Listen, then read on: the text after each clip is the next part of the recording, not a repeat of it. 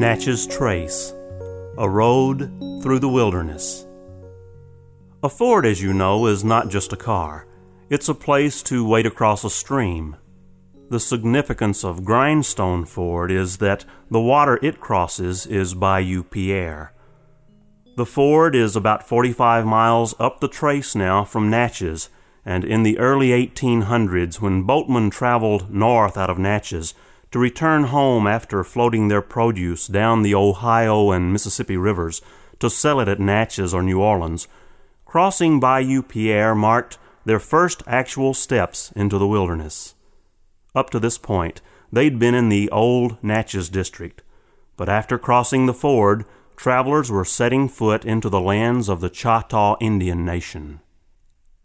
In 1801, the United States signed treaties with the Choctaw Indians at Fort Adams, which is south of Natchez, and with the Chickasaw Indians at Chickasaw Bluffs, which is now Memphis, Tennessee.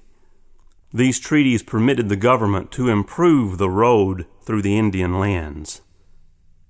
There's a trail at this stop that takes you over to the old trace and Grindstone Ford, which, by the way, was named for a water mill that was nearby. Join us next time when we'll look at the nearby Indian burial mound, Mangum Mound. For Natchez Trace, a road through the wilderness, I'm Frank Thomas.